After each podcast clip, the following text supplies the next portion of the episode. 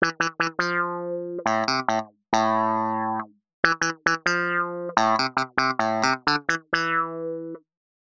是陈怡，欢迎来到三金秀。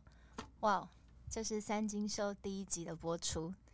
其实做广播一直是我从小到大的梦想，因为呢，我小时候印象非常的深刻，在那个大概二十几年前吧。以前因为我就是个拖延症患者，你知道，所以呢，以前我都是要拖到最后一刻才开始复习一下明天的功课。那个时候可能都已经是晚上十点多、十一点的事情了。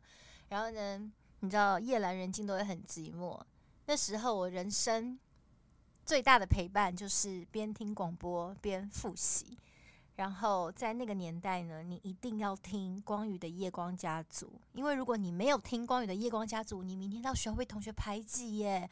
大家就会认真的讨论说昨天光宇说了什么，然后你就会没办法插入大家的话题。所以呢，我小时候一直都有个梦想，就是可以成为广播节目的主持人。诶，这是认真的。而且为什么我想要成为广播节目主持人呢？因为呢，我不知道你们有没有经历过那个年代，就是。我一直都很想扣印进夜光家族，可是我从来都没有打电话打成功过。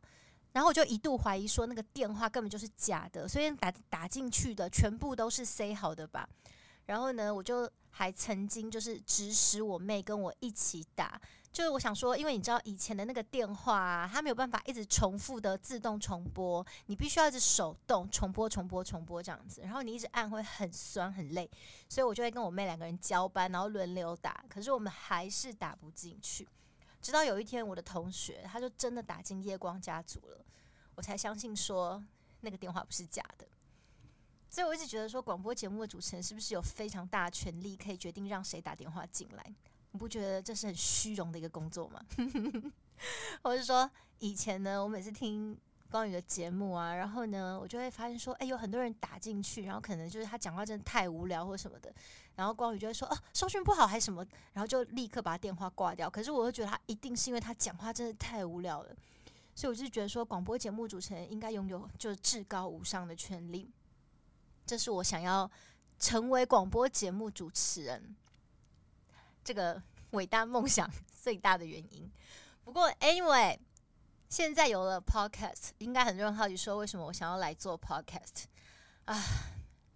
这就说来话也不长。其实呢，因为很多人常常都会跟我讲说，他们都会把我的直播当做广播来听。比如说，在你们洗澡的时候啦，我就不懂说为什么很多人都很喜欢裸体对着我。也许现在在听我 podcast 的人，一定有很多人，你现在正。在裸体吧，是因为我的声音让你忍不住想把衣服给脱光吗？或者说在开车的时候、通勤的时候，然后呢，我觉得广播有个好处，就是说你可以不用一直盯着荧幕看，然后你就可以边听我啦嘞，然后你就边做着你想做的事情。你不觉得说这种就是时间管理大师，很懂得善用时间？为了帮助各位成为时间管理大师，所以呢，我决定来到 Podcast。但我来到 Podcast 的最主要的一个理由是这样子的：去年呢，就有很多人都跟我讲说，因为他们很喜欢把我直播当广播听，所以他们就问我说要不要来做 Podcast。然后觉得说，其实我蛮适合做 Podcast，因为我可以一个人就一直讲、一直讲、一直讲，我的话题真的很多，因为我就是一个什么抱怨系女王，我就是很爱抱怨，所以大家就觉得我还蛮适合来这边。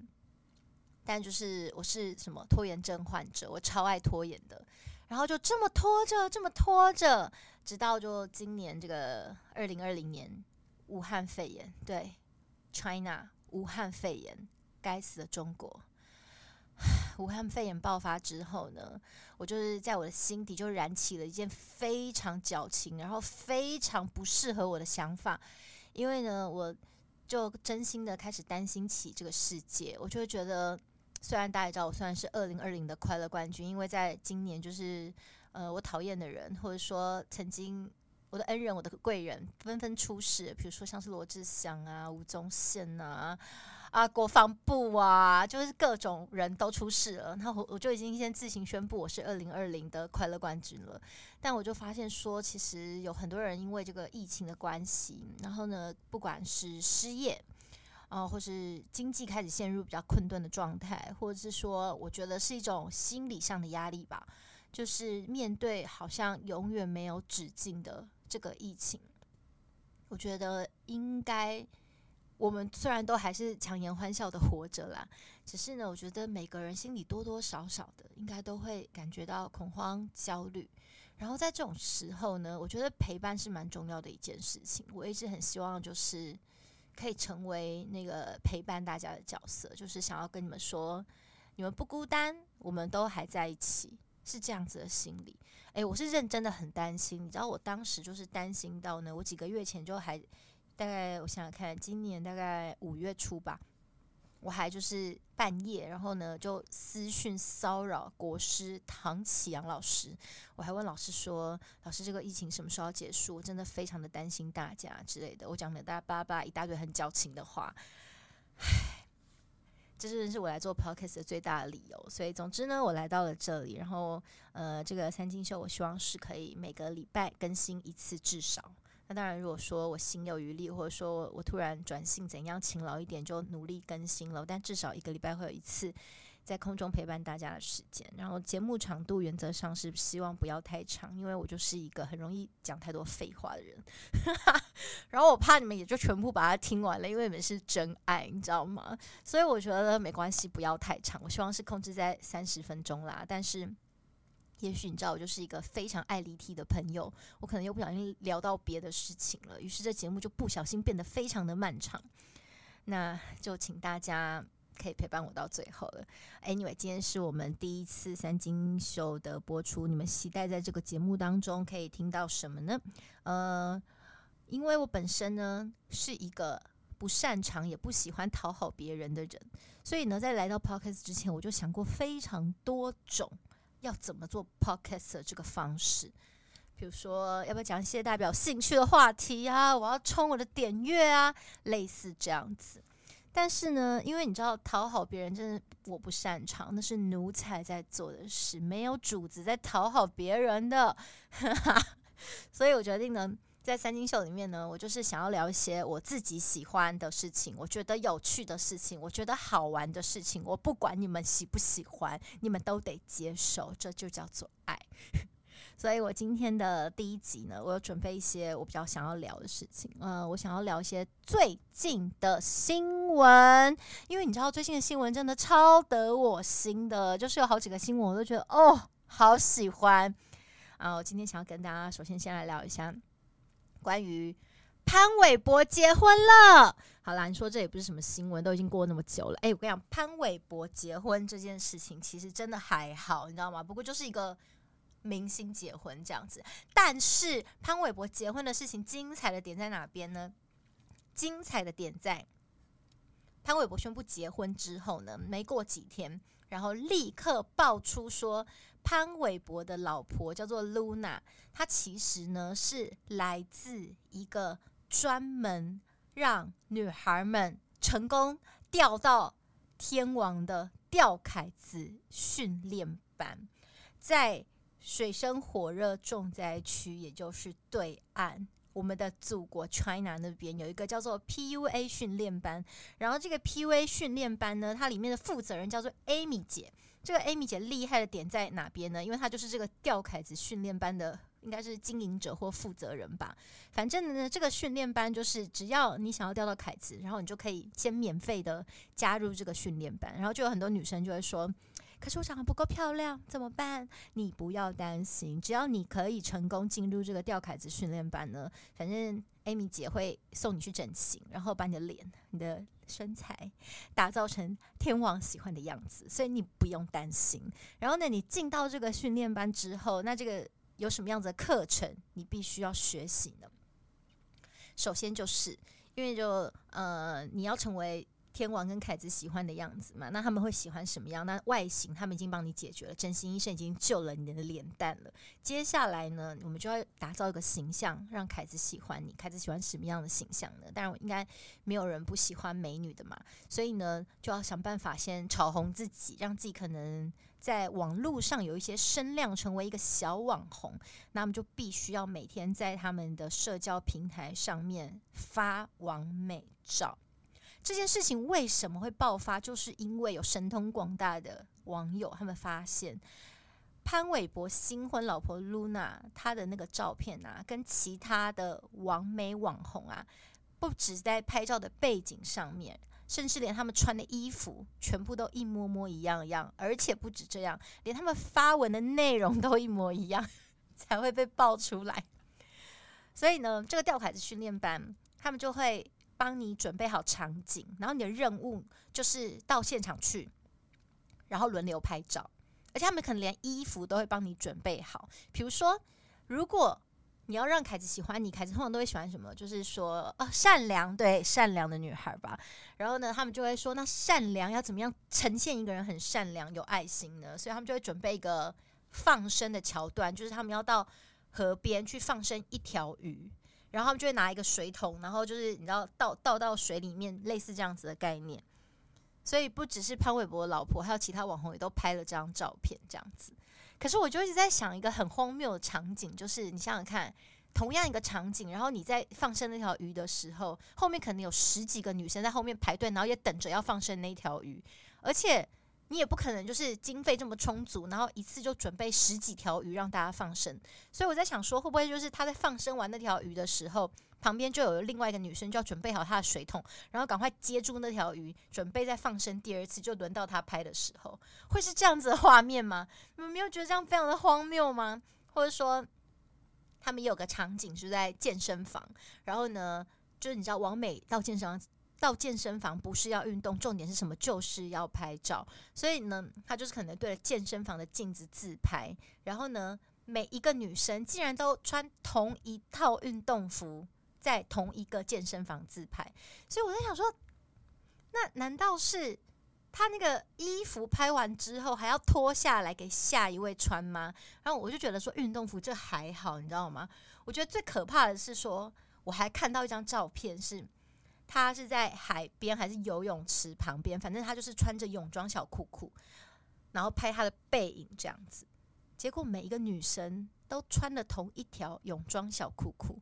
哎，你这么贴身的东西耶，所以他也是要拍完之后，你等一下我先脱个内裤，然后再给下一位这样子。Oh my god！然后后面还有一排的人在等，然后看着他脱内裤，然后穿内裤。Oh my god！不过呢，我觉得。如果你要进去当这个钓凯子训练班的练习生，其实真的要蛮吃苦的诶，因为你想想看，你拍每一张照片，你都得排队排队，然后呢，而且你的心理素质应该要非常的强大吧，不可以有太多的那种自主的意识，就是说补习班叫你干嘛你就要干嘛，然后老师发什么讲义给你叫你剖你就要乖乖剖不然的话你就没有资格可以钓到听王或是凯子，因为呢。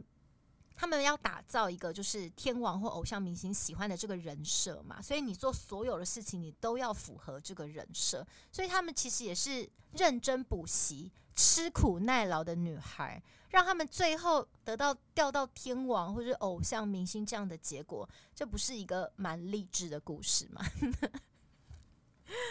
我这样讲完之后呢，大家你们想要进入吊凯子训练班吗？因为呢，这个训练班好处是你你。进去的时候是不用学费的，然后据这个对岸的网友他们做了很多功课指出，他是你只要钓到天王啊，或者钓到凯子之后呢，然后你这个钱是后付的，因为你的凯子就会给你很多钱，然后你再把你的钱、你的学费拿去付给 Amy 姐就可以了。不过呢，我一直在想一件事情，就是，可是就算你成功结婚好了，那你成功结婚之后，毕竟。当时他喜欢的就是你这个训练班给你的人设啊，所以你不能够再流露出一点点本性诶、因为如果你流露出一点点本性，他就会说啊，那个我行为拢无赶快，你奈安奈嘞？就是你跟我想的不一样诶、那这样他是不是就不会爱你了？所以我一直在觉得说，这个训练班。毕业之后，如果你成功调到凯子之后，你应该就是得到了毕业证书，然后你就可以再去报名 Amy 姐在开的下一个阶段，比如说婚姻经营训练班。因为如果你跟这个凯子的婚姻持续越久，Amy 姐不是赚的越多吗？所以我就是觉得 Amy 姐应该有在开下一个班的课程吧。我相信很多人看到这个新闻之后呢，就是。除了跟我一样的感觉啦，就觉得非常励志之外，你们应该就是很想要赶快进入这个训练班吧？或许你可能对像什么港台明星啊，或者中国的明星没兴趣，但如果今天有一个什么钓凯子训练班，然后专门钓韩星的，你就可以跟苏志燮结婚，或是你可以当苏志燮的小三，你可以跟玄彬结婚，是不是？立刻想报名，付学费都想去，而且是保证班哦。不过呢，吊凯子训练班应该也不是每一个女生都可以成为优秀而且成功的毕业生吧？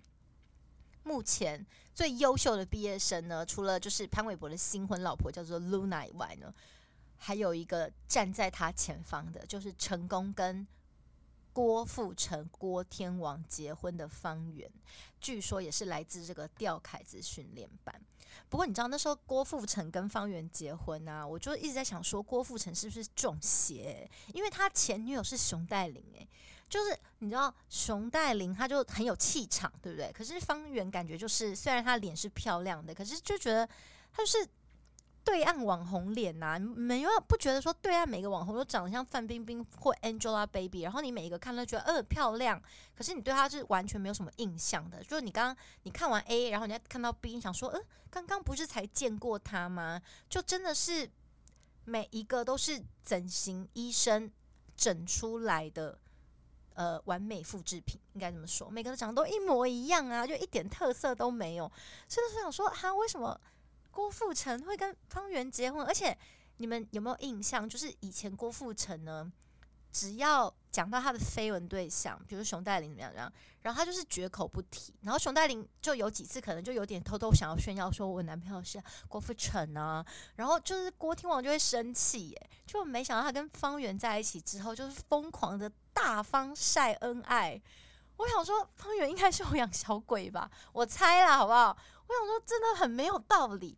不过他们的结婚现在已经好几年了嘛，然后也生了两个可爱的女孩，所以就祝他们幸福快乐。因为每一个人的感情呢，真的就是如人饮水，冷暖自知，幸不幸福、快不快乐，真的只有自己知道。所以有些人也在讨论讲说，诶，或许就是潘玮柏或者是郭富城他们这个就是真爱啊，我们不知道，因为有两种可能，一种就是他真的是真爱，就像有一个。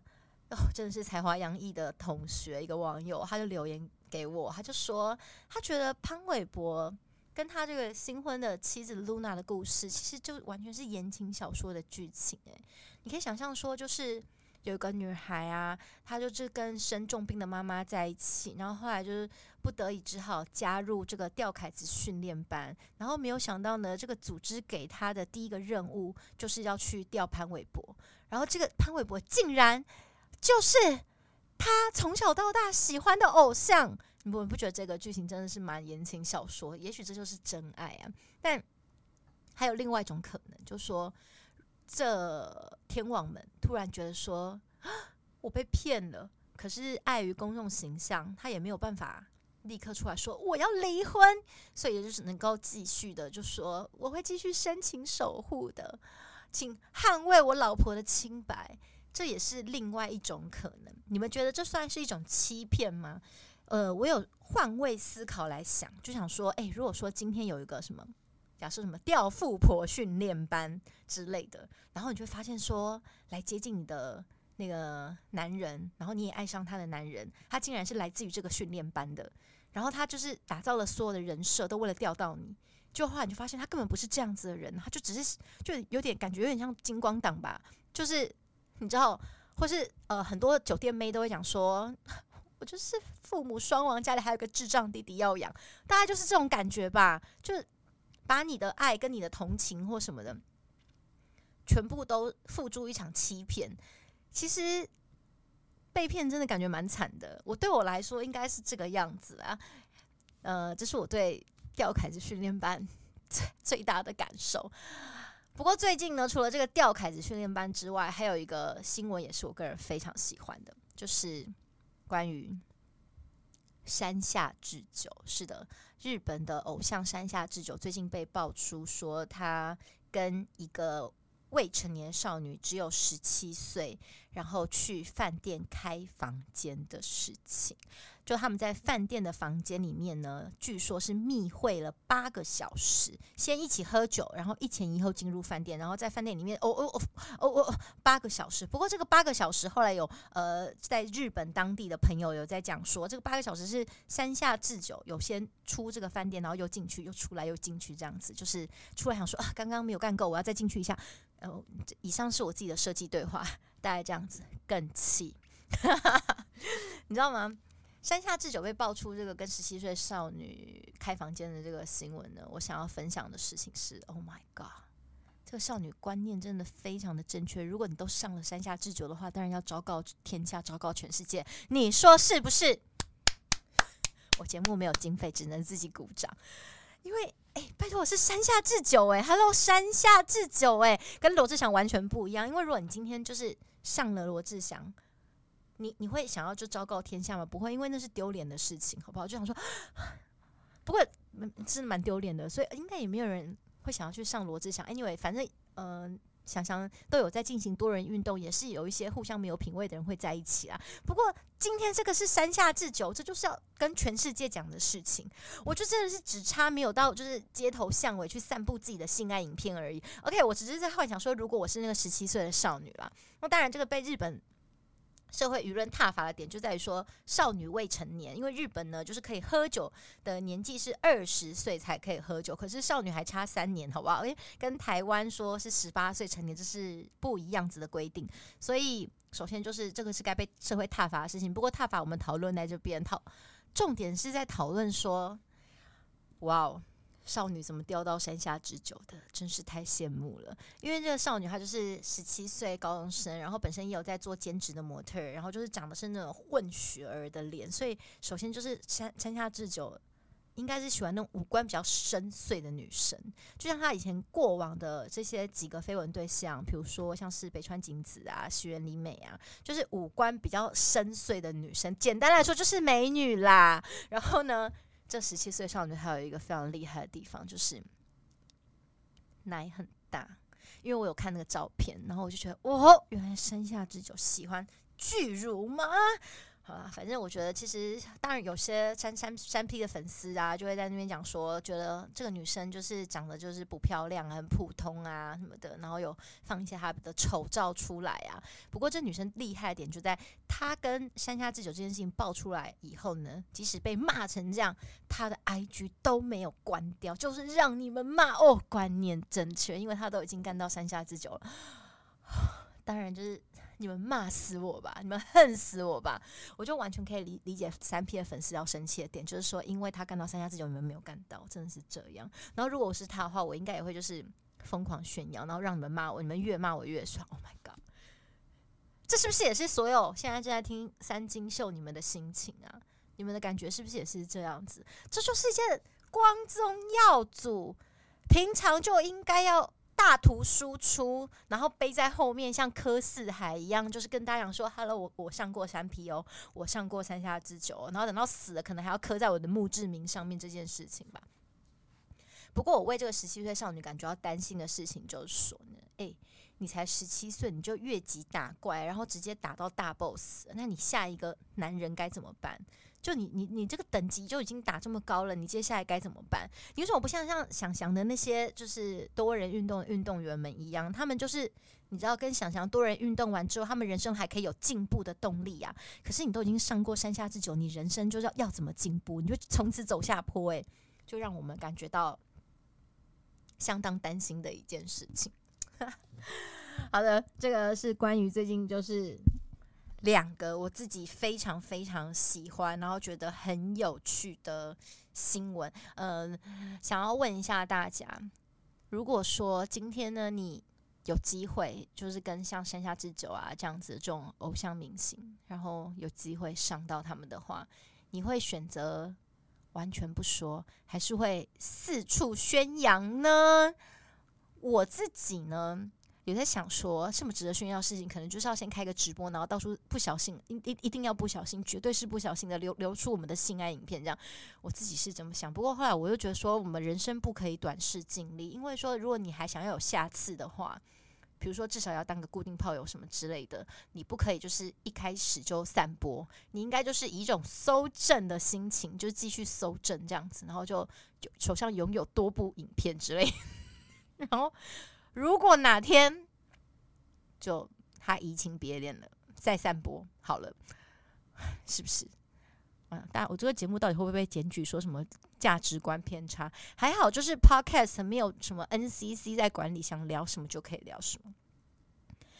但山下智久这件事情呢，就有一个朋友就留言在讲说，会不会这个高中女生她其实是黑帮老大叫她去变性，然后成为少女偶像，这样子去钓凯子？哦，这个故事呢，其实就来自于一个。漫画后来也改编成动画跟电影，叫做《后街女孩》。然后，所以在今天的这个节目的最后，我想要跟大家聊《后街女孩》，因为有网友留言给我之后，我就去看了这部漫画，叫做《后街女孩》。然后，这是我最近看的动画里面最喜欢的一部。后街女孩，她讲的就是说有三个那个黑道小弟，然后他们因为犯了一个大错，所以呢，他们的老大就给他们两条路选，一条路呢就是要他们的命，就让他们去卖肾、卖血、卖器官，然后呢，另外一条路就是叫他们三个去泰国整形，整成美少女的样子，然后回来组成。偶像少女团体，像是 A K B forty a 那种感觉，然后正式出道。因为他们的那个老大发现少女团体是可以练才用的，就没想到呢，他们三个组成了后街女孩这个团体，竟然一炮而红。可是问题是，他们三个他们的内心、他们的灵魂就是黑帮魂，所以呢，你就会在这部。动画，它呃应该是漫画，它后来改编成动画里面，就会看到非常多很冲突、很荒唐的情节。我讲两个，不要爆太多的雷，我觉得应该会吸引大家去看这部动漫。其中一个情节呢，就是说。他们就去上广播节目，然后呢，广播节目主持人就是问他们说：“你们最近喜欢吃什么东西呢？”然后，因为他们上节目的时候，除了他们后街女孩以外，还有另外一组少女团体也上这样子。然后，那个后街女孩的其中一个成员就说：“少女要喜欢什么？要喜欢什么？”然后就说：“啊。”我最近很喜欢吃草莓，他觉得少女应该要喜欢吃草莓。就另外一组少女团体就是说，哦，我最近开始喜欢吃一些腌渍物，诶，会不会很像大叔口味啊？然后呢，就是中场休息的时候，他们经纪人就跟他讲说，你当然就是要讲一些反差，因为大家现在就会。很喜欢少女团体看起来很可爱的外表，可是会讲一些很反差，像对方的那个反应就非常的好。他就说：“好，等下下半场节目你要好好表现。”然后呢，后来就是回来，然后录下半场的时候，主持人就问后街女孩说：“呃，那你们最近有什么让你们烦恼的事情呢？”然后他就想说：“不行不行，我要讲点反差反差，像一些大叔会喜欢的事情啊，做自己做自己。”然后想说：“嗯。”啊，我最近最烦恼的事情呢，就是我发现我的阴毛竟然出现了变白的问题呢，有白阴毛这样，嘣，然后就觉得你知道，现场一片肃静，反正就是这是一个非常好玩、好笑，然后让你从头笑到尾的动漫，我很推荐给大家。哦，我还想到有一个情节，我也很喜欢，就是他们收到一些粉丝送给他们的东西，然后呢，就其中一个人为了要。弄后街女孩，所以呢，他就想说他要送一个 让后街女孩有危险的东西，然后呢，他就决定要送他们宠物，而且那个宠物呢是平常看起来无害，可是其实非常的凶猛，然后就想很久，所以他就想到说要送他们鳖，因为鳖这种生物呢，就是它一旦咬到一个东西，它就绝对不会。松开他的嘴巴，所以其实非常的凶猛可怕。然后呢，没想到后街女孩他们收到了这只鳖之后呢，就把这只鳖给吃了。因为日本的黑帮他们非常的喜欢吃甲鱼，就是鳖，因为它据说是可以让你。精气神永垂不朽，会让你病变有的东西。然后呢，另外一个后街女孩的成员，她就是收到一个粉丝恐吓信，然后那恐吓信就是一个诅咒娃娃，上面还插着一把刀这样子。然后其他人就说：“啊，你怎么收到这么可怕的东西？”然后就没想到他就是爱不释手。他爱的原因就是因为那个粉丝送给他上面插的那把刀，是他一直梦寐以求的。短刀是非常精良的武器。反正这部动漫，我个人非常的喜欢，然后推荐给大家。OK，我真的很希望能够控制我自己节目的时间。现在我的节目时间应该接近快要半个小时，希望我每个礼拜呢至少都有半个小时的时间可以在空中跟大家聊聊这个礼拜我有什么觉得好玩、有趣的事情，我自己喜欢的事情。当然，每一集我都尽可能的会想要拥有一个主题，除了那个主题以外，我想要天南地北。我喜欢什么就跟你们聊些什么。谢谢大家来到今天三金秀的嗯 Podcast 时间。